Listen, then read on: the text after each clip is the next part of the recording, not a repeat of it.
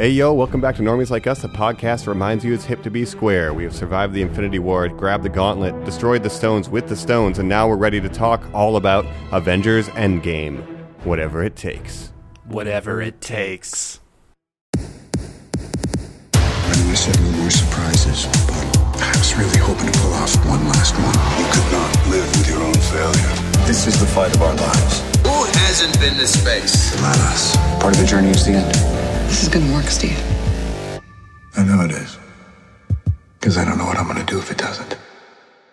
Hey yo, bad boys, welcome back uh, once again. This is Normies Like Us talking Endgame. This is um, Iron Mike. The Incredible Colin. Captain Joe. Hey, how you guys doing? We finally got to see Endgame. My God, 22 films, right? Yeah, 22. 11 years in the making, man. 22 films that were altogether, I would say, shorter than Endgame, maybe. Yeah, yeah, it's definitely the, the longest runtime of any MCU movie. Oh yeah, yeah, it's it's it. nuts. So that actually brings me up to our next point. We're going to be talking our review of the film. We're going to get into spoilers, but before we do, we'll let you know. Right now, I have some general questions because even the release of this thing, there was a couple of things people were concerned with regarding the length. I want to ask you: one, did you have to pee? No, I made it the whole way. We uh I went right when the trailers started and then I was good the whole way through the movie. So Mike, are we a couple of amateurs? No, I didn't have to go pee. How about you? No, we have a 100% clear rate. So that just gives us all the credibility in the world. So anybody who's new to the show, now you know that we're serious about this stuff. We didn't pee during it. No, The and we're happy to be bringing uh, Oh, yeah. these reaction videos to you. It's kind of like our first time doing this format where we're trying to do it boom just right after the movie came out. Um, and, you know, let us know if you like these normies. Uh, it's something we'd like to do further down the run. yeah, absolutely. Yeah, we're having a. F- yeah, it's good. We're doing some new stuff. This is uh, proxy. I'm actually in a different time portal on the other side of the galaxy That's right. now. So we're making it work. My next question is: When did you see it, and have you each only seen it once? Because I saw it yesterday, and I've only seen it once. only seen it once so far. Uh, definitely will get back to it at some point for a second run. Uh, Colin and I both saw it Thursday night. So first night you could, we were there. Yeah, and I feel like everybody I'm bumping into already is hitting me with that question when are you going to go again? Uh, and if we're just talking our general reactions, leaving it, I was like, I don't know if I'm going to be hitting that guy again. With that length, it was just maybe too long for me to go through that ride again, too much emotion, too much whatever. But now, like, even just being two, three days out, I'm already kind of wistful for it. Yeah, it's kind of warmed up on me or grown on me, which is, you know, I mean, I think it is non spoilery, something that was such a long emotional ride that getting out of it, I felt a little drained. Uh, but now that I've had a couple days to recoup, I'm ready. I'm ready to go again. Yeah, it almost feels to me like the length of it does lend itself to like let it marinate and then watch it again because there's so much you can miss. You know, there's so much happening. It's so densely packed, and we'll get into that later. Um, let's go ahead and get non-spoiler kind of general feelings about it. Then I want to kick it off to you guys first. You know, what do you think after one viewing so far? It's like what do i think in non-spoilery? You know you talk to people outside of it like i already reached out to my dad who's like look i'm not going to go right away. Obviously the theater's going to be hmm. packed for a month you know so so go ahead and spoil some things for me. I'd say but to even talk about anything is to spoil the movie for you because it's been so perfectly advertised as what it isn't that the entire film is a mystery and a riddle right? Yeah, I mean, how do you give initial reactions without talking about, you know, what happens in the first 20 minutes of the movie, which is probably a major spoiler, and, and people would be very confused to hear if they hadn't seen it yet. Yeah, it's quite significant. I mean, I give it, you know, a thumbs up and non spoiler. If everyone was comparing Infinity War to Empire Strikes Back, I don't compare this to Return of the Jedi. I compare it to Return of the King because it really feels like an epic builds up to a climax, and that's kind of all I'm going to say about that. i It love feels that like an comparison, ending. Mike. yeah Yeah, much more like even Return of the because now we know Jedi was not an ending, but it has that epic scope, and I think that's something that cannot be understated. That's why it's three hours. Oh yeah, and it has as much fan service as Ewoks. Let me tell you that. Like it, my entire theory of it is, like just thinking about it, the I I think you know, I don't want to use the word like tested or market researched or anything like that because who knows? Uh, I just think that it's such a product of just the fantasy of, God, we our writers know that this is the film. Endgame is the movie that Marvel is going to spend the most money on. So I'm sure Kevin Feige sat everybody down and said, "What do we want? What do we want? What is everything we've, we've ever thought about? What is everything we've ever been asked?" Because these people, like, they get asked on the red carpets, "When are you going to do an R-rated movie? When are you going to do a three-hour-long movie?" So I'm sure on that board they say three hours, boom. Yeah.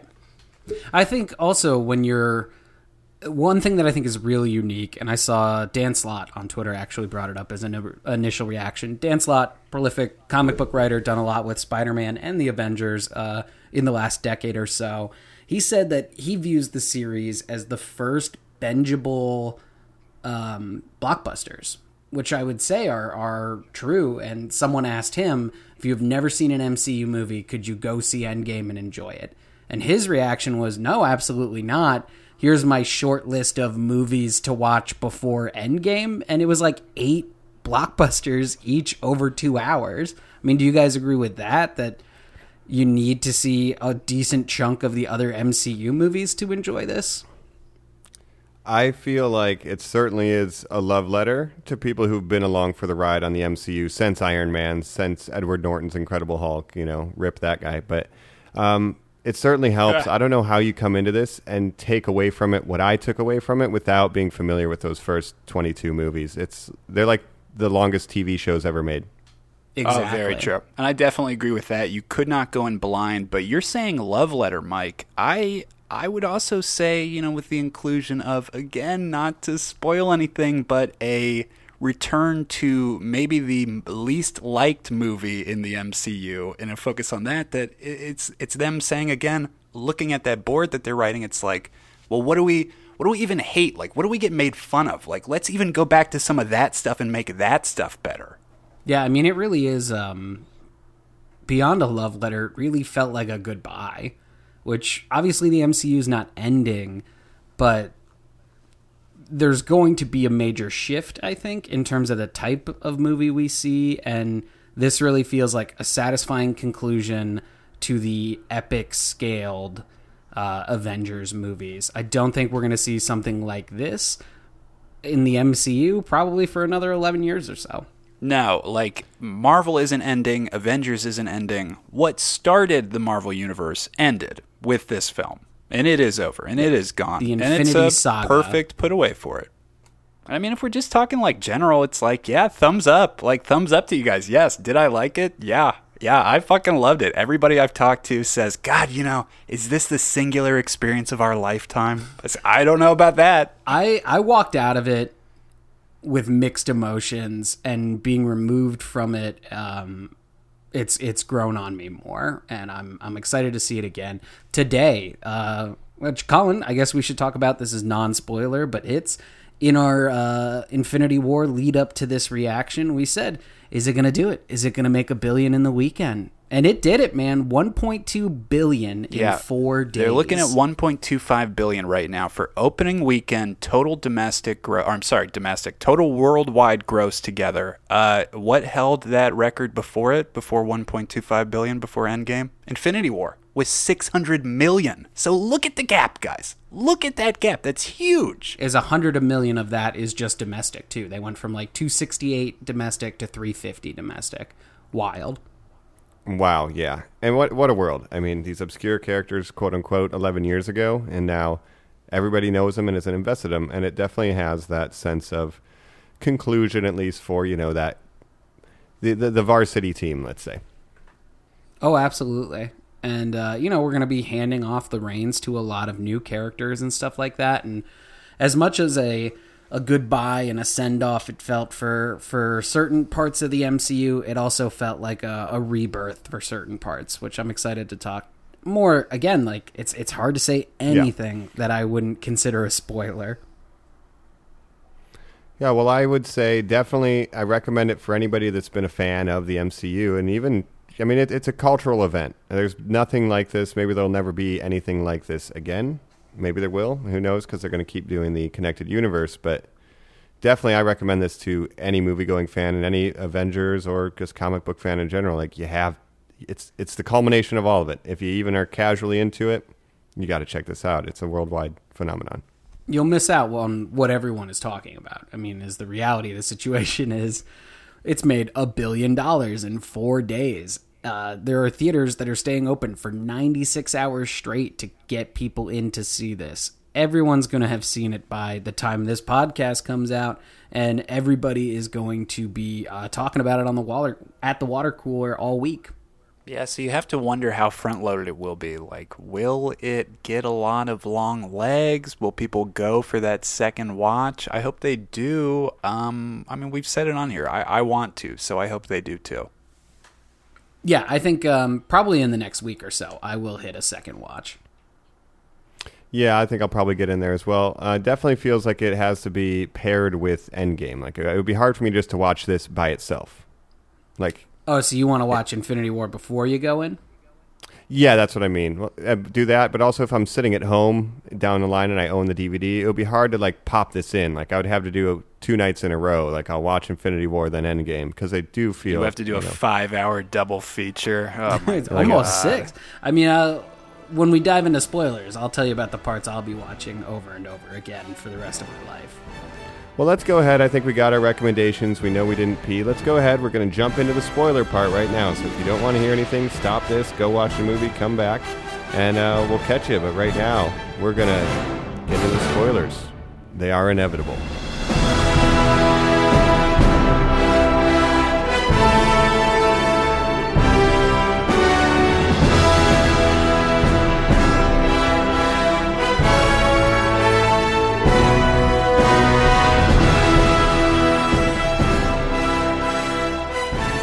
All right, we've talked our recommendations. We are back, bad boys, and we're here to talk spoilers, plot points, everything. Endgame. Guys, this was insane. Did anything get spoiled for you before you came in? Because I didn't see it till Saturday. It came out Thursday, and I was able to avoid social media and YouTube thumbnails enough to come in blind, and I, I loved it. No, I told you guys on our last podcast. I watched the leaks that came out.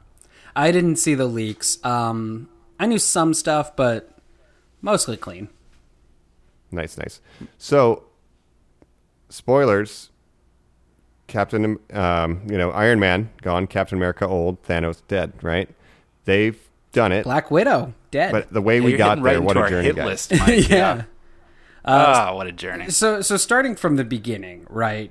This movie is in my opinion essentially three movies. Yes. You have the first hour which is what happens when the heroes lose, we're so sad, time jump, look at everything being terrible. Oh, I'll stop you right there. You're missing out on a movie. Uh, you're missing out on what I will call the the villain's tale, where you get to see the tail end of Infinity War, just that last opening scene where it's like, hey, what if our heroes were still the villain, and then they jumped a sick old man in his house and beat him up for no reason. And Thor and it's like a weak, crippled old man who cannot do anything and just wants to live on his farm.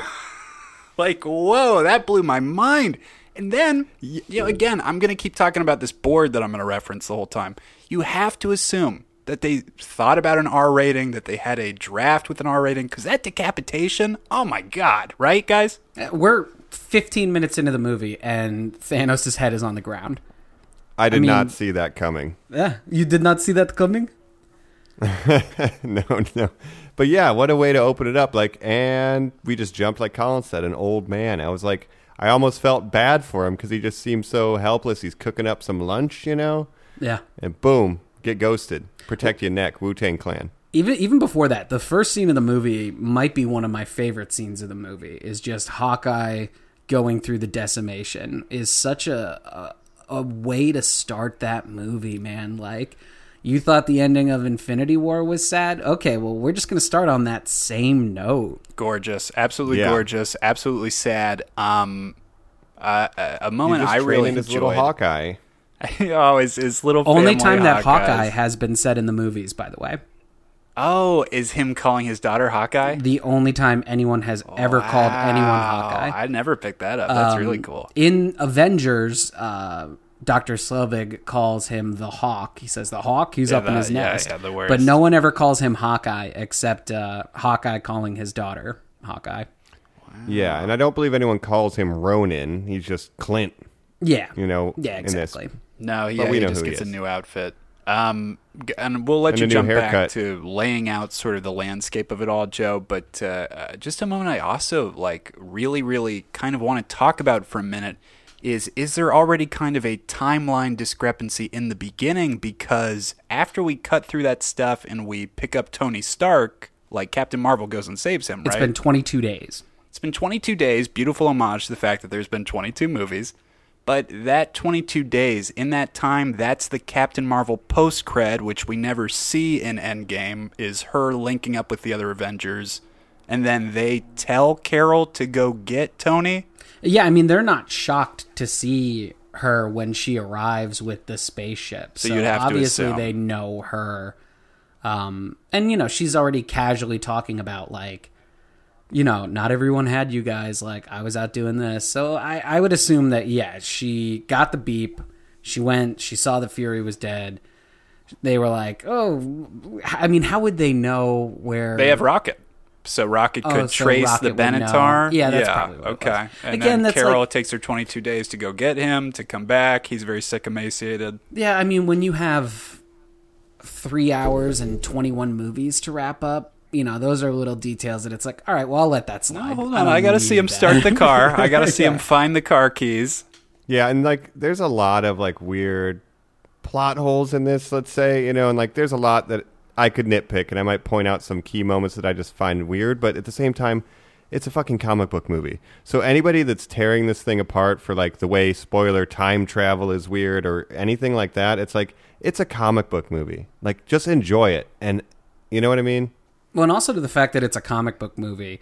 Uh, so, moving through the timeline of the movie, you have Sad Hawkeye, you have Iron Man rescued, we we decapitate Thanos, and now we're five years later, and Captain America is at a support group where he turns to someone, Joe Russo, one of the directors of the movie, and says, "Yeah, you know when Thanos did this to us, like that's." That's insane. He's just I'll telling this forget the time sad gay man that like Thanos, the giant space alien, is Eh, the one who on. did it. You guys remember when Galactus ate the moon? yeah, like that is it's such a comic book movie that in this universe, people know that Thanos is the one who did it to him, Apparently. and it's just accepted. Like, yeah, well, that's that's reality. The Asgardians live in Norway, and uh, you know the Mad Titan decimated us. Now, Mike, uh, if we're just like skipping over things, like plot wise, actual points that you could argue could be in the movie that you're saying, you know, that are just a little pedantic to skip over, or maybe we just don't even need them in general. W- would you argue that we do need Hulk dabbing or, or Thor playing Oh, Fortnite? God. Fortnite can be skipped. Well, what I'm saying is things like the fact that a rat saved the entire universe. I'm seeing that You know a what lot. I mean? Yeah. Oh, yeah. It's, but it's like, yeah, it's a comic book movie. Chill out. Um, Oh, and I also, that really it took five Yeah. years for that to happen. It's not like it to happened. happen randomly. One in 14 million. Um, by the way, I just need to say I loved Nebula and Tony playing paper football. I, I was so shocked. Let me, so let me ask you this: uh, Nebula is not my pick for this, but I'll ask you guys real quick. Most improved character, just like going through it all, like because I was very impressed by Nebula's relationship and Karen Gillan, like how she just fucking brought it in this movie. Did do you guys have a favorite? Um, most improved overall from Just the out beginning of to now. I would say out of any Marvel movie, I'll go ahead and tell you guys mine. For me, it's Don Cheadle's War Machine. Like in this movie, he was fucking awesome. He's leading his own team, like as a replacement for Tony since he's retired. Uh, we get the awesome shot at the end where he like overcomes his own circumstances. He has to bail out of the malfunctioning suit. His leg supports aren't working, and he's a real handicapped guy. We see moments of him crawling to safety, still using his mind to pry open stuff and get Rocket out of the wreckage and save them all. Like that's awesome. I mean, in terms of biggest glow ups too, you can't leave out Sam. You know, from uh, from being the guy who's told on your left to being the guy who says on your left. Joe, how about you? It's your mo- favorite, most improved. Yeah, I I like Sam a lot. I think what he did was great. Um, Thor, you know, from from the original Thor movie to the ending of Endgame. I mean, like, could you imagine what, what- sitting down to watch indistinguishable, Thor yeah. to this? I mean, it's uh, wildly different. I mean, he's essentially got like the the God Killer look from Marvel now, which I kind of love that they did. I mean, it was all just so crazy to see how much things have changed and how far they've come. Yeah, how about you, Mike? Do you have like a favorite? Colin was talking about Nebula, and I think that she is fantastic, um, especially in this film. She's kind of a key player, and just the idea that Marvel has a character that's exploring what it's like to grow up with an abusive parent, and the fact that she still wants to please him, and how complicated her and Gamora's relationship is. It's like it's way dark, and I think Nebula is a really interesting character, and I I think she's one of my favorites Yeah, I gotta say, maybe the most surprising moment for the film for me was when she leaned down to still shut his eyes after the decapitation. Yeah. It's like, it's literally like you just said, Mike. Like, she goes out of her way to please the person she's wanted to destroy her entire life. and who made her life miserable. It's it's in, it's wildly complex, like complex and nuanced, and I think that's what this film did best is character moments. Like I, I cried, I shed a G tear in this film multiple Oh times God, because of the emotions they were able to bring up. Yeah, I guess that's another question. Did you cry? If so, how many times and when? I did not. I felt a little um, emotionally held hostage by the fact that I saw so many reviews that would lay it out. There's going to be four moments you cry. There's going to be four moments you cheer. Uh, make sure you high five your best friend next to you at this moment. And it's Just- like, well, fucking okay, relax, relax, relax. Uh, Mike, tell me right now, where did you spread shed that tear? Come on, man. Um, I, I first got to say, yeah, I cried before dessert, to quote the uh, Russo brother who was in the support group. I think really uh, Tony and Spider Man hugging it out, that was good. Pepper coming as rescue, seeing Hope and uh, Ant Man working together, just seeing everybody come back. And I don't know.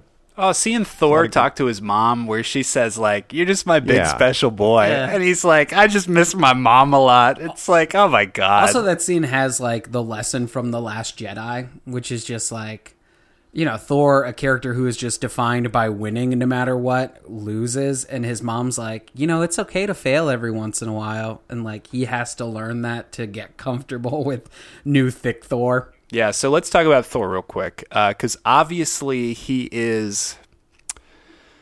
I mean, I, he's the standout everything from this, right? Uh, to literally the point, they're putting out reviews. They're saying there's a fat character. I wish they were not doing that. Uh, I wish they would let n- people naturally do that. But I am getting asked questions. Well, who's the character who's fat in the movie? That Hey, sounds really fat? interesting. That's crazy. It's like okay, uh, dial it back. But when I tell people it's Thor, when they do want to know, they go, "Oh, that is so funny. Chris Hemsworth is so funny. They're immediately charmed by it. And I was the entire movie. I mean, I I'm for it, man. I think two of my biggest surprises, yeah, were um, uh, what it's Smart Hulk, but Professor Hulk with Mark Ruffalo, yeah, and then Dad Bod Thor. So now we got I'm dabbing Thor in sweatpants and Spider Man in sweatpants. My God, dude, what a world! I'm loving it. It's a sweatpants revolution. Oh, my Uh, God. I would like to go through. There were I I I welled up a handful of times. Oh, tell us, tell us. Um, Mike in the same scene with the Russo brother, but less because of the Russo brother and more the fact that Captain America met Sam when Sam was leading support groups. He lost him. In order to honor his memory, he's leading a support group and just lying to everyone the entire time. He's like, Gotta move on. What can you do? Gotta move on. And you know that he is not. I thought that was like great character of like, yeah, that's Cap. He's gonna do the right thing no matter what. Uh, and the second time, Tony just coming back, seeing uh, Steve, and before they can even like start their argument, the first thing he says is, "I lost the kid." oh man, hard. yeah, that's That why the hard. Tony. Spidey hug got me because he felt so bad about losing the kid, and then Cap's like, "We lost." Yeah, it was crazy. It was crazy that that first hour where you're just dealing with the loss before you even get to the second hour, Back to the Future Two, which is Time Heist, which Yeah. is uh, a reference Heist. to a Doctor Who episode. Ooh, badass. Uh, so let me ask these questions right now. Are you guys lost in the plot at all? I have seen people point out, like, well, I'm not sure it totally makes sense, blah, blah, blah. Uh, do you guys have any questions? Is there anything you couldn't follow? I have a big question, but you guys go ahead. Anything.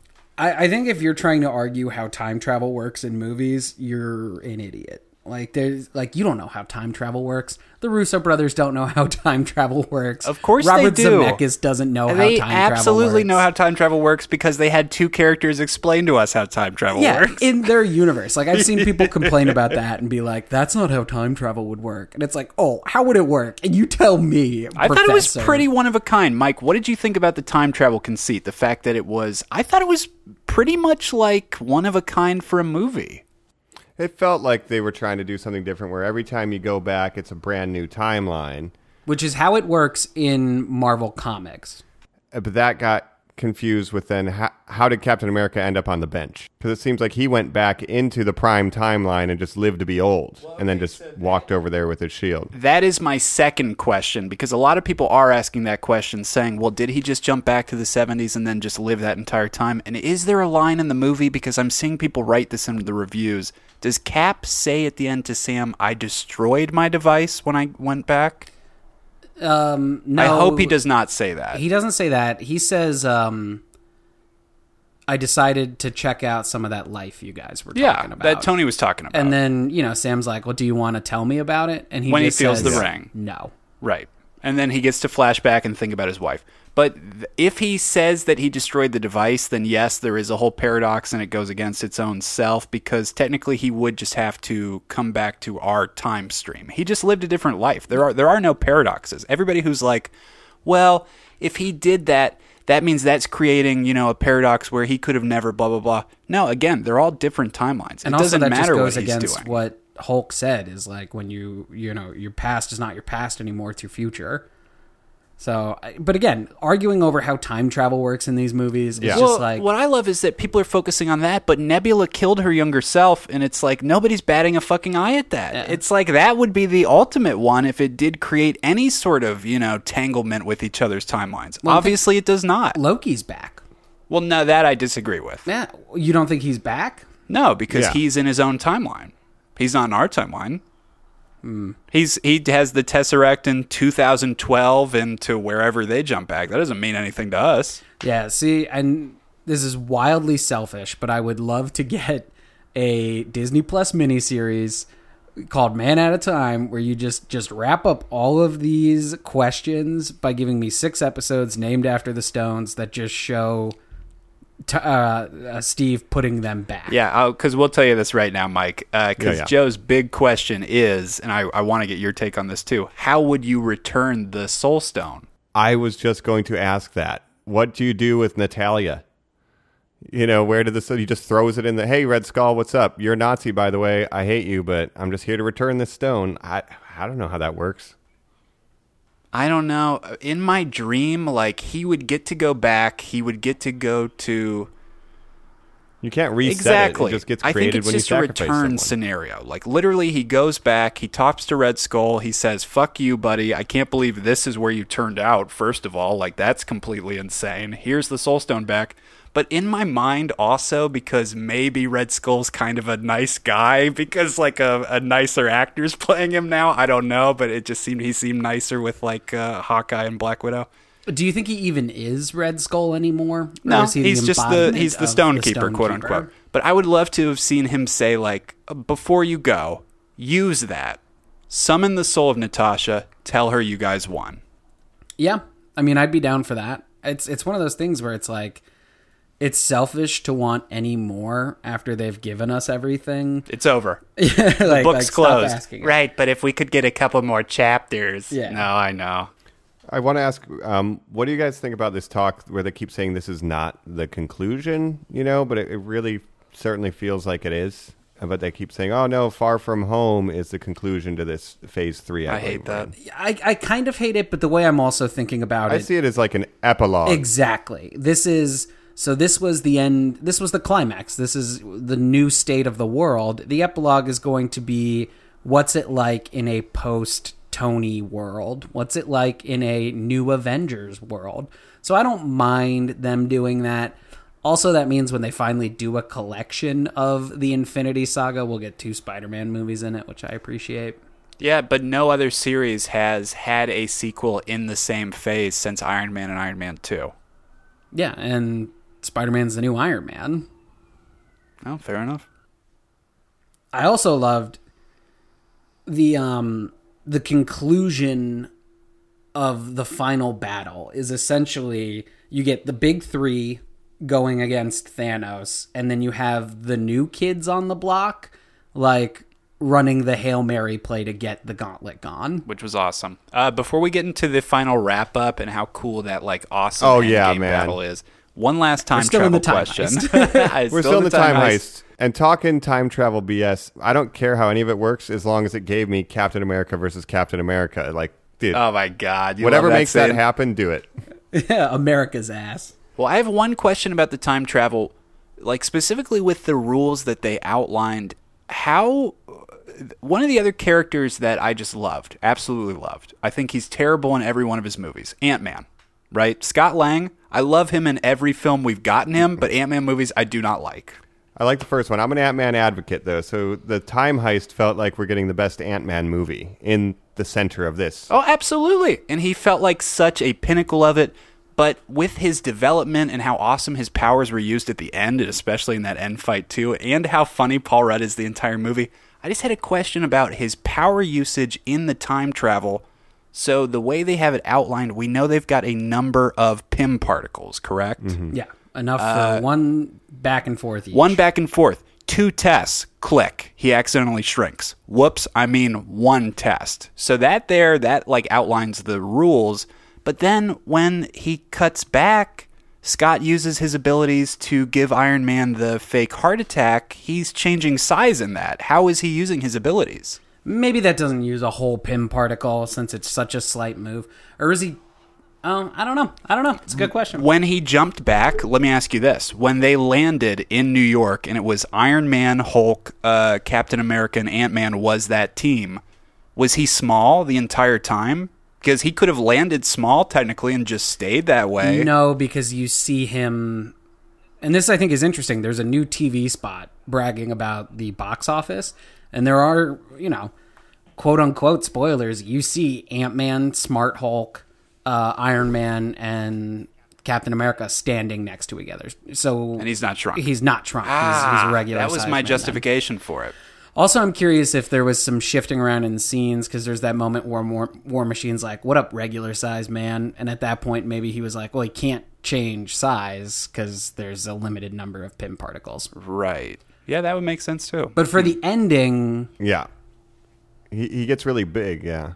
yeah, he Yeah. gets really big, but that's different because they already got all the 70s. That's true. ones Yeah, they back. have extra. So yeah, the, the, I like that they went to the 70s to get more though. Like, oh shit, we ran out. Yeah. Oh, we got to stop and get gas. And I mean, talking about favorite Easter eggs, my favorite Easter egg of all time now is probably the original Ant Man helmet. I mean, Oh. seeing that in Hank Pym's lab, it's, it's so fucking cool. Can I tell you another really cool little nod in that scene? Um, Captain America's military suit. Did you notice what his name is in the past? No. Whose suit he takes? It's uh Uh, like Private Roscoe or something like that, which is a reference to the guy who was Captain America in the 70s and took over mm. when Captain America decided to be nomad. Oh, interesting. I don't know if this is true also. This is just something I read online. But when he sees Peggy through the office, she says Braddock. That's Captain England. That or Captain sense, Britain. yeah. So I did not catch be- that, but that I, would did- make I did not hear the name Braddock, but that Yeah. is, you know, so I don't know. And you see Jarvis. Yes, the first cool. ever crossover from television. Now, Mike, I don't know if you know this. Jarvis, the character itself, was a real character. It's not always just an AI. He was the butler for the Avengers. So to make him Howard Stark's butler, uh, they originally introduced him in the Agent Carter TV series. So that's the first time a TV character has crossed over to the movies. Not Daredevil like we all hoped. That's actually pretty interesting. Yeah. no, and I think that whole thing with um, Tony's dad and seeing Jarvis, because yeah, it was just the AI and then the suit AI and then sort of Vision. And then sort of Ultron. I love the Tony's dad scene because it really spells out the moral of the film, where literally he says, "I was always hoping my son would do the big sacrifice play, or you know, be altruistic, you know, not be selfish like me." And it's like, oh well, he's gonna make the ultimate sacrifice at the end. And, Well, and also since the beginning of Iron Man, his whole thing has been like, oh, I just you know, living in the shadow of my dad, and like that was such a big plot point in the Iron Man movies and Captain America: Civil War to get that nice wrap up where he finally gets the goodbye with his dad that he had wanted the, the his whole life. It's pretty good, pretty emotional. yeah, absolutely. And then it also leads into like Captain America when he would talk to Tony and say, you know, you're not the guy to lay down on the line while the other guys crawled over, you know. But Oh yeah, and that's a great segue into the final battle because you know Tony's response to that is everything special about you came out of a bottle, and we learned in the final battle that is not true at all. that is not true at all. And that, for me, is my favorite moment of the entire movie. How about you guys? Do we all Him picking up know what we're Mjolnir? talking about? That that fight in specific, not the entire grand battle because we'll talk all about that, but that moment of Captain America standing alone, wielding Mjolnir as Thanos and his army approach is my favorite moment in the MCU. it's very close. Yeah, I liked even just the uh I liked even just the lead up where they're they're walking up and, and Tony and Steve go, What's he doing? And Fat Thor is just sort of standing there in his bathrobe and he goes, He's just sitting there and they're just kind of watching each other and Fat Thor suits up and you're like, Oh, okay, this will like burn off the calories. No. No, no, no. Still He's Fat Thor. Fat in that armor. He's fucking rocking it out. I also love that he just Yeah, swipes the that. Mjolnir. He swipes Mjolnir from the other universe. it's like this is coming with me. Thanos broke mine. Yeah. The reveal of like it flies back into Steve's hand and Fat Thor, I Thick Thor. I'm calling him That's- Thick it's Thor. more alliterative, that's Thick what I'm, I'm sticking to. Uh, he just says, "I knew it." Like that's such a cool moment because yeah, it's a callback to Age of Ultron where it wiggled a little bit, and here we are, Fly you know, into him. almost a decade later, and we see him wielding that thing, and not just swinging the hammer, lightning and all. Yeah, and he's whipping it by the, the rope handle, and yeah, it's bringing down lightning storms. It looked like he just leveled up his Diablo character to Paragon 4000. It was nuts. Is that cooler? Uh, is Steve dual wielding the shield and Mjolnir cooler, or is Thor dual wielding Stormbreaker and Mjolnir cooler? I love the shield. He bounces it off of it. Sick. That is dope. That is dope. I like when they switch him, and then he's like, "No, no, no, you take the Yeah, you little take one." the little one. Yeah.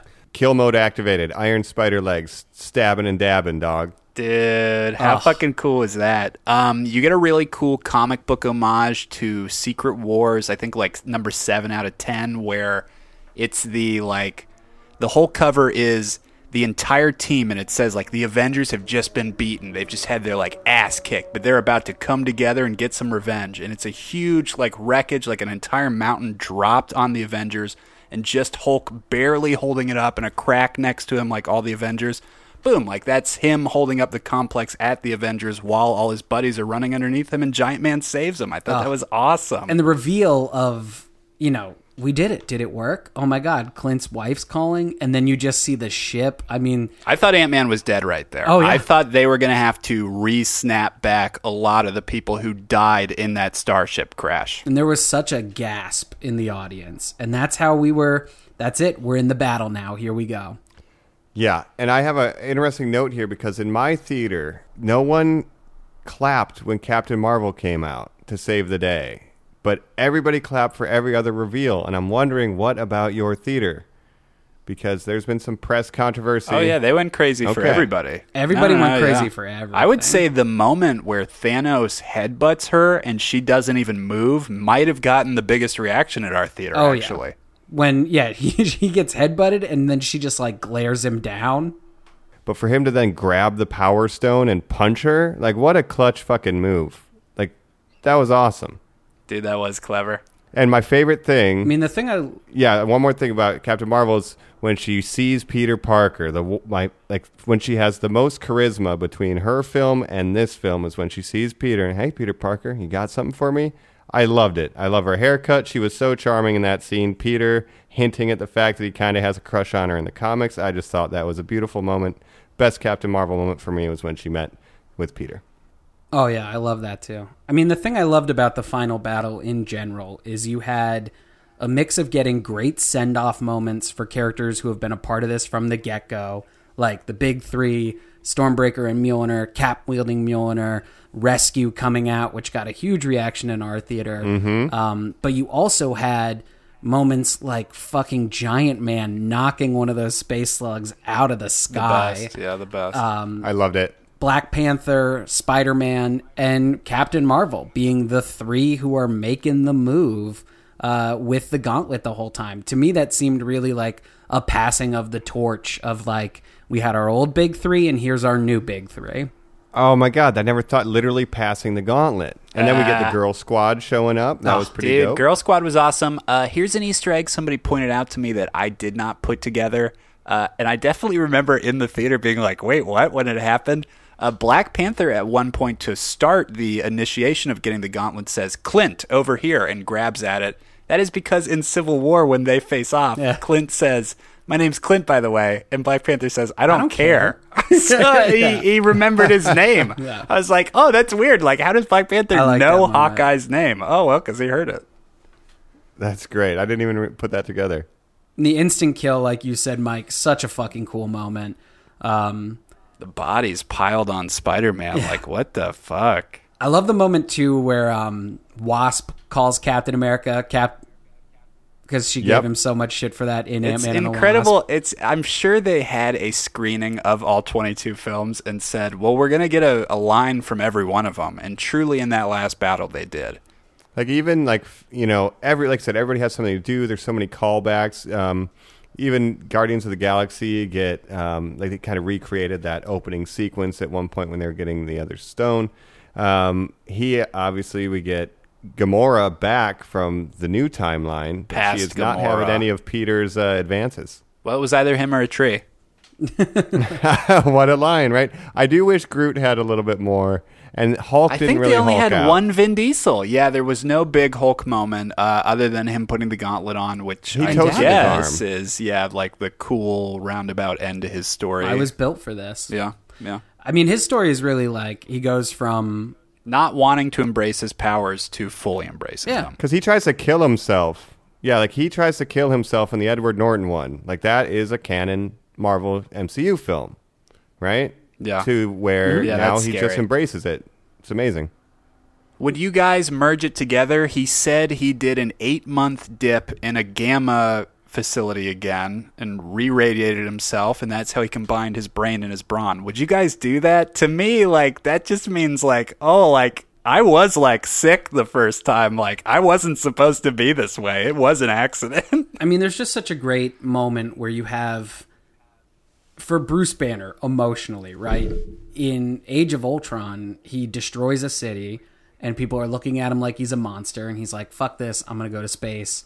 And Hulk's like, "Oh, I'm a hero out here." He comes back to Earth Mm-hmm. in this and kids aren't running from the Hulk, they're running to the Hulk You're to take pictures.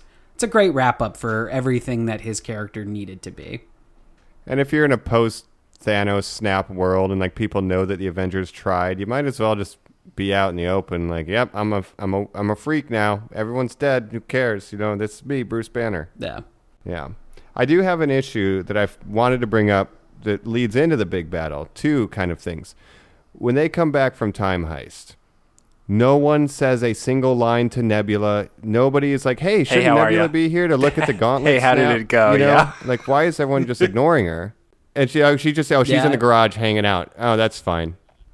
I mean, I think everyone was just so wrapped up in Black Widow. That's true. The emotions of that, you know, and you throw in a bench. But my other question is back to Pym particles. How did Thanos, after only having one set of Pym particles, bring his whole army through? Or was it just his one big ship? oh, I guess maybe it was just the war. It was ship, Sanctuary right? 2. The name- Yeah. that's the ship. Just Sanctuary 2 came, right? Okay, then I roll with it. But um, regardless, it results in this epic battle.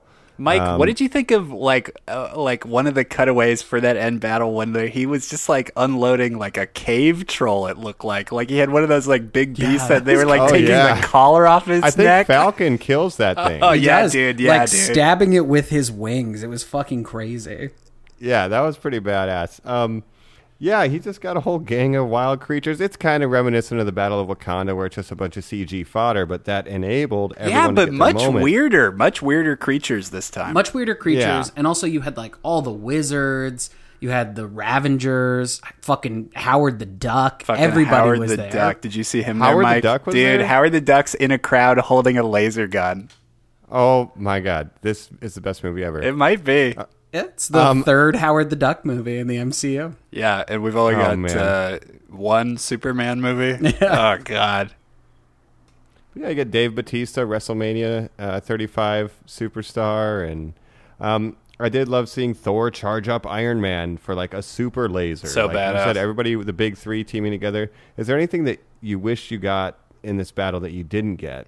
Um, No, it's hard to think. I was so impressed just by the number of combos. I mean, literally, we had Spider-Man swinging off of uh, Valkyrie's Pegasus. Like, you know, like when I'm gonna talk That's about sick. comic book stuff in the future, it's the sickest thing that's ever happened, and it just might not be toppable. Spider Man rode a Pegasus in a movie. That's Yeah, it's just, and it's just like, and it was the most serious thing that's ever happened in that movie.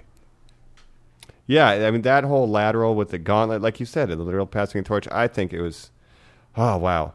And then finally, all right, Thanos gets the glove. Carol tries to take it off. Not Carol quite. holds his hand while he's about to snap, and he says his monologue, and this is why I think Carol is badass. Uh, that he gives to Tony beforehand is, "I blew it. You know, I made the wrong decision. Getting rid of half the life is not the answer. I'm going to destroy all life this time and then recreate it." And as he goes to snap to destroy everything, Carol puts her hand into that gauntlet and stops it. which I love that because movie Thanos is this like sad, uh, you know, like I have a reason for what I'm doing. Comic book Thanos doesn't really have that motivation. His motivation is to like fuck everything up. So now the Thanos that ends up in the final fight, which is 2014 Thanos, is more reminiscent of comic book Thanos, who is just like, I'm gonna kill everything because I'm gonna kill everything. And I love that, like, and, you know, it's a little MacGuffin like how he learns about, you know, Deus Ex Machina literally, like Nebula Yeah, projects a yeah. Obi Wan Kenobi thing, but Not it's a comic favorite. book movie. Yeah. But he comes to the future knowing, like, I did it and they were ungrateful, so I got to do it to them twice as hard. Yeah. And, like, he escalates his plan. He comes through time. Like, I think that's awesome that he became, the second time he got that glove on, you're like, there is no chance if he snaps because everyone's toast. Like, the, the stakes elevating felt so right. And that's like Nebula is essentially the sports almanac from Back to the Future too. That's true. That's true. It's and she like- lo- shoots herself. Yeah. Which she literally had to kill her past self to be who she is meant to be, be who she really is, right? And that's the big theme of this movie is being who you really are, right? Which Thor literally says. So after the final battle, we get a little bit of a wrap up before Tony's funeral. Um, and Thor literally says, like, you know, it's time for me to stop being who everyone wants me to be and just start being myself. Thick Thor. yeah. Thick Thor, baby. What kind of beers on the ship? Um, Mike, did you recognize who the kid was at Iron Man's funeral? A lot of people are talking about this now. I didn't. I had to have that explained to me. I, I, Um, I, he stood out in the theater. It's incredible that it wasn't the first thing we talked about afterwards, but he stood out so hard. I'm like, who is that? Who is that? Because in my mind, it's like there's just there was no answer that it could have been. So I thought, wow, this is the first setup we're getting. That's Arno Stark, uh, and if you know the comic books at all, that's Tony's like half brother, aka like his real brother, because it turns out Tony's not even a Stark. So I was like, oh wow, they're actually gonna like set something up at the end here. No, no, no, no. It's Ry- kid from Iron Man Riley Keeler, whatever his name was from Iron Man Three. Yeah, Kid who very names weird. him the mechanic. Yeah, yeah. It definitely stood out because it's like you're at a family reunion where you know everybody, and then there's like the rando who crashed it. You're like, hey, anybody know that guy? Well, and that's such a great scene too, because everyone is so like put into their little pile, right? Like you have the Guardian. yeah, the Guardians, Aunt May and Peter. You have in the back like the sidekicks and New Avengers just hanging out. The Wasp crew. It's like, what the fuck does Michelle Pfeiffer? She was in Carol's one there. movie. Yeah, Carol. Carol standing by herself, looking, uh, looking fucking like she's running for president. Man, I don't know. It's a power suit. It is, man. I mean, were you guys Um, sad? I mean, were you sad to lose Tony Stark? No, it's appropriate. How do you guys tear. feel? That's that was one of the moments. Yeah, he lays it down like Cap said he wouldn't be the guy. You know, you're not the guy to do that. Maybe that's who he was always meant to be, not who everyone wanted him to be. Right? He Yeah. laid it down for the greater good. I'm a I'm a huge Tony Stark fan, so truly I loved it. What do you guys think of the last line? I mean, the last line of the first film of this entire saga is him admitting, "I am Iron Man" to himself, to the world. And what does he do at the end of this one? He admits it. I am Iron Man. I'm inevitable. I'm Iron Man. Pretty great. Great literature. You know, you always finish where you start. That's The Outsiders. I walked out into the bright sunlight. You know, same thing. Oh, am I Iron love it, Mike. They're like poetry. Yeah. They rhyme. Yeah.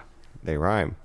Oh yeah, you know what? This movie did rip off The Force Awakens because when you think the lightsaber is going to go to Kylo, but it goes to Rey. Yeah, bullshit. This movie sucks. Okay, so we're happy with that ending. How do we feel about Cap's ending? Mike, what is your take there? Are you okay with him hanging up the shield? Yeah, I think yeah. I'm I I'm have issues with the time traveliness, but it's a comic book movie, so chill. I I think it's good. I was expecting Bucky Cap, um, but I like that they look back. You know, uh, Bucky looks, uh, you know, uh, Falcon Sam looks back, and he looks to Bucky, and Bucky gives him the nod, like take it. You know, because. I think Sam gets it after Bucky in the co- uh, comic book timeline. So That's correct, yeah. But I'm excited for Captain Falcon. They're going to be getting their own movie, right? Um, so that's going to be awesome. Yeah, I mean that's something to consider. Captain Falcon, I love it. That's something to consider. is we do have um, Falcon and the Winter Soldier on Disney Plus, so there will be more of a, a moment with those two. And the reality of the situation is like this is to wrap up the Infinity Saga. This is to wrap up Steve. I think we worry about where we're going next after. You guys aren't uh, totally excited by the prospect, or at least what I took away. I mean, remember, we got that scene with Ant Man where Hulk says, ah, you know, or no, I think it's Iron Man says, you guys were injecting time into him, not him into time. We already know that they can reverse age somebody. Like, if they wanted to make Cap young again, they could figure that out. I see a lot of other people saying, well, why don't they just bring their a 2012 copy of Tony Stark over to our reality to let him just like live out the rest of his life now? It's like, what the fuck are you talking about? Yeah, that stakes is is so stakes, stupid. Yeah. It's crazy enough that Gamora's going to get that chance. That is a very interesting um, adventure and story that we're going to go down that hole with the rest of them. I don't. That's not the payoff for Tony. Tony has his payoff. He lived a good life for five years and then gave up his life. Yeah, I mean, we get Iron Man. Right said Iron Man one to now. He has his family. Sacrifice, right? No one. I said in Infinity War, Thanos won because he was willing to sacrifice. No one else was. We don't trade lives, right? No. Well, Tony sacrifices himself, and they finally win. Yeah, and I loved I loved the final shot. I love that it ended on Cap listening to the radio. Like that that was fucking awesome to me, man. He deserved it. He got the break he deserved. We've talked in the past in our I believe just in our last Avengers episode, go back and listen, that one of our big complaints was that there wasn't enough of hangouts with the Avengers. This film we got hangouts with teams. We got people seeing their emotions five years later, like the results and payoff of like big decisions that they've made. And we got to see that incredible wrap up for Cap. This movie gave you everything it promised and did it in a way you weren't expecting. Yeah, like by killing Thanos in the first ten minutes, you're like, well, what are we going to do the rest of the movie? Whoa. Then you get a new Thanos, and he's even more serious about wiping everyone. It's just awesome in a way I never expected. Yeah, show, yeah, show a superhero movie where they deal with the stakes of it in the first 10 minutes, and then you just have to live in that world. absolutely. Any other things we want to mention about the core plot, or we can hit some final thoughts, guys? I don't want to miss anything. I mean, it's a huge phenomenon. Everyone's apparently loving it. I do have to note that uh, f- a friend of the show, Ex Kaita, says it is quote straight trash. Don't understand. he did the time travel doesn't really work for him, uh, and he doesn't enjoy fat or sorry thick Thor. Redact that. Um, I don't know, just the stuff that worked so well for basically ninety percent of America. But maybe you know if you're not down for that, you just want buff Thor. Maybe it didn't work for some people. Not everyone will love it. X is here for them buff boys. Yeah, he's here for the buff boys. But, you know, it's interesting to see the other side. And those are where a lot of the complaints about the plot holes and stuff come from. Or like, this doesn't make sense, or it's boring, or it feels like three movies. Well, yeah, it does, but it, it has to. Otherwise, it would get stale. I can see a lot of people, you know, not liking a lot of those decisions. Yeah, they just shift gears every hour, uh, like every hour and ten minutes. You know, um, and I think it works for me. Yeah, here's my prediction. Um, I'm curious when we will stop talking about this movie because I guarantee you, most episodes from now, it, you know, spoiler alert, not that it is a tip off, but let's say we're talking about, uh, uh, who knows, uh, Anthem, you know, a, a year from now. I, I, still feel like I'll say, oh, but you know, it also kind of looked like that cool outer space scene in Endgame. You know, my my so outfit looks like Get rescue. ready for that, normies. Yeah, exactly. Absolutely. Joe, any any last thoughts on this before we hit the wrap? No, I think I'm I'm ready to hit the wrap, man. I uh I got some last thoughts. I'll save those for when we're we're in our last thoughts. All right, all right, Normies, thanks for sticking with us all the way to the end game. We're going to go ahead and hit these final thoughts.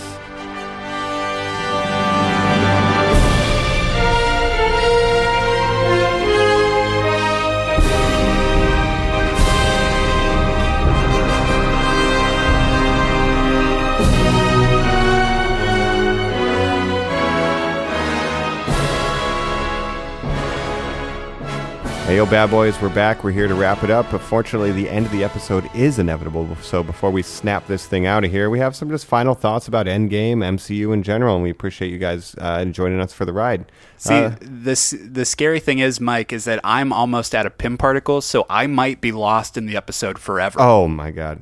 That would be terrible. We need to get to Well, if you're going to get 1976. lost in an episode, this is the one to get lost in. yeah. Oh, Mike, uh, what did you think of the Stan Lee cameo? We forgot to mention, yes, that is in the 70s. License plate saying "Nuff said."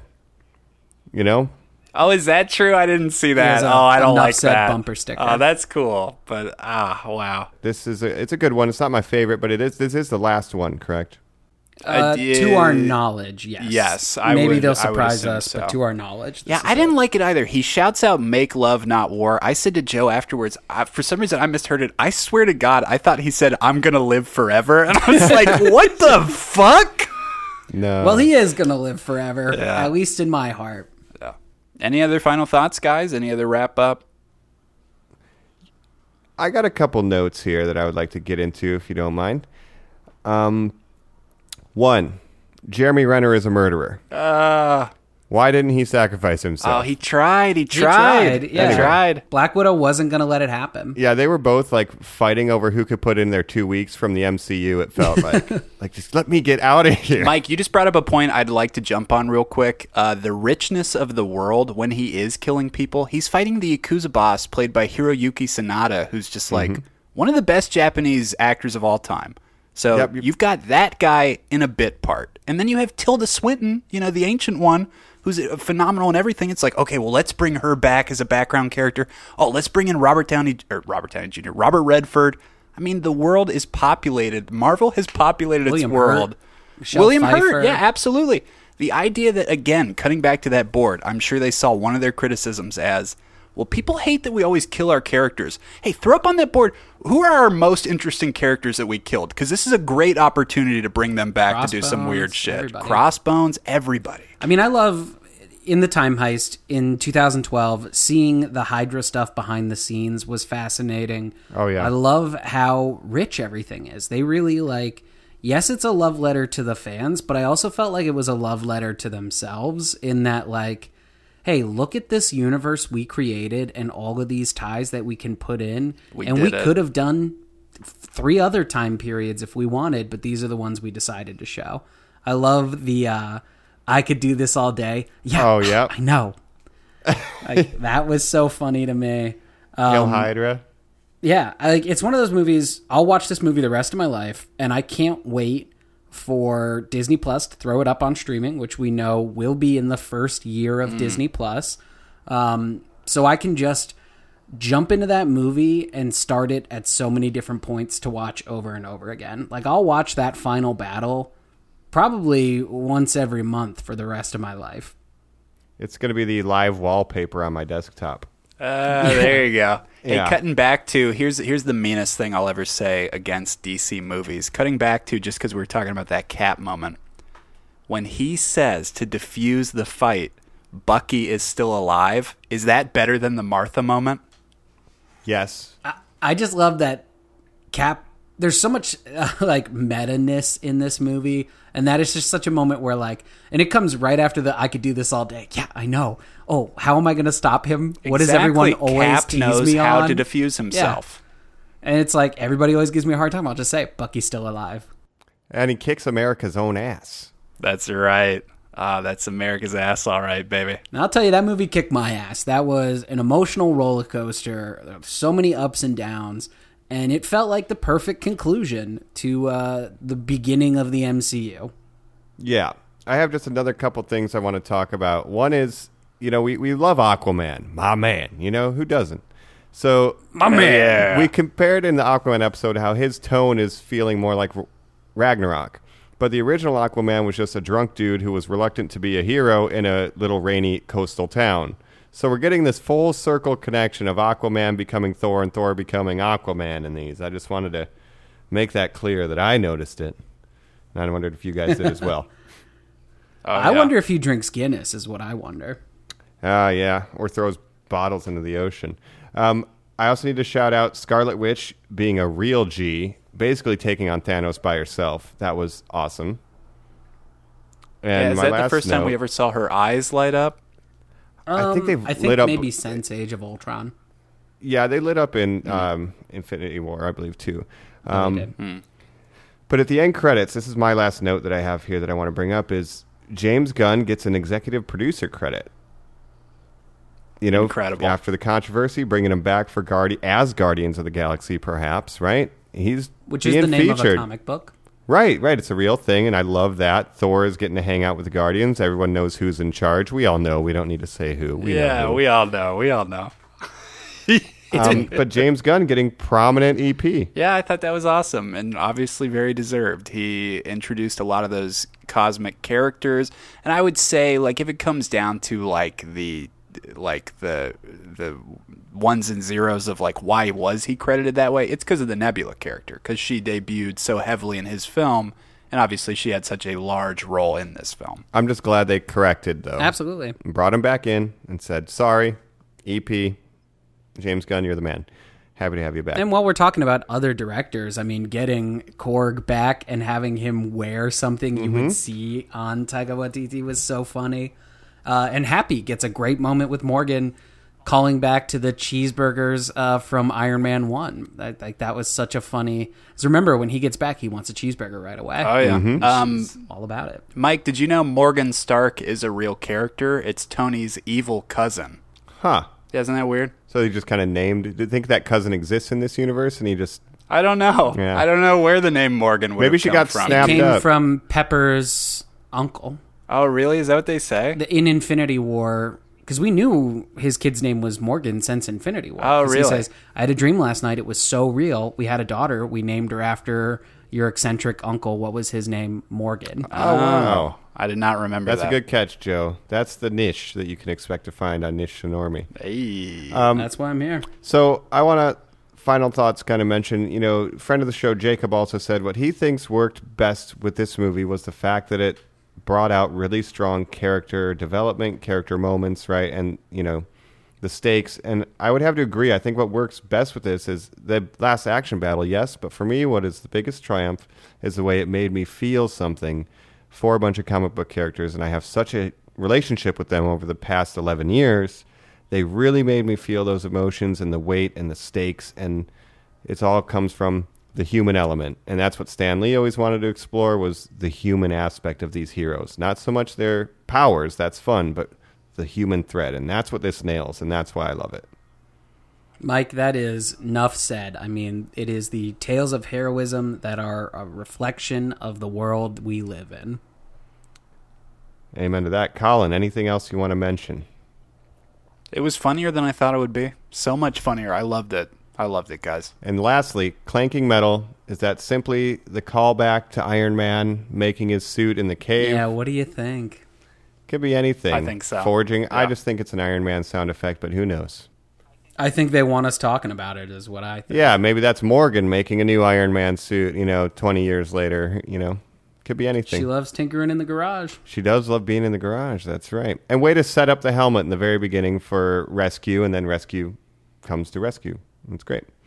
one quick thought before we get out of here. Uh, so, m- looking forward to the MCU, we have Spider-Man: Far From Home. Did all of his friends just survive the snap? Right. and Are, they half five of- years older than him? Are Yeah. they? Yeah, that's a great question. Yeah, because they would be graduating high school if it was five years past. What are they doing? Oh yeah, they'd be they'd be adults by that point. Or they all got snapped and are just picking up high school now? Yeah, we'll have to see. I mean, I would just be so happy, guys. If I got snapped and you guys didn't, I'd be so upset. like if I gotta go and come back, I would hope all of my friends were also the same age, and it looks like might have just got a little bit of that Parker luck. yeah, truly. Uh, that makes sense why he was so emotional to be back. Well, thank you for hanging out in this very special reaction episode, Normies. Let us know if you uh, like these, because obviously we'll try to do some more. And let us reach out and uh, give us some topics on episodes that we could do to react to certain movies or hot, you know, new releases. Uh, and of course, just reach out to us on all of our social media to let us know what other episodes you just want us to cover in general. And how you felt about Endgame. Yeah, please let us know how you felt about Endgame. Again, also check out the YouTube. We're going to be putting all the episodes on there if you prefer that. iTunes reviews are a very pleasant surprise when we get them. We thank you all for that. They help us out. This is Endgame, and it's the end of my game. I'm Mike. This is uh, Colin holding the gauntlet. Uh, Joe with Mjolnir. I am inevitable. I am inevitable. Run from it. Okay, I'm about to snap, guys. Normies, thank you for listening, but uh, like we said, it is inevitable.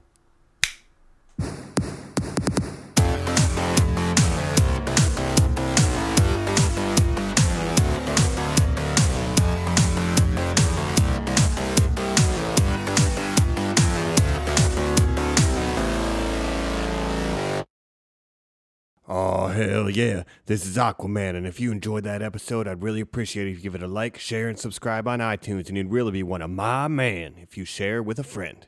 We'll be seeing you around.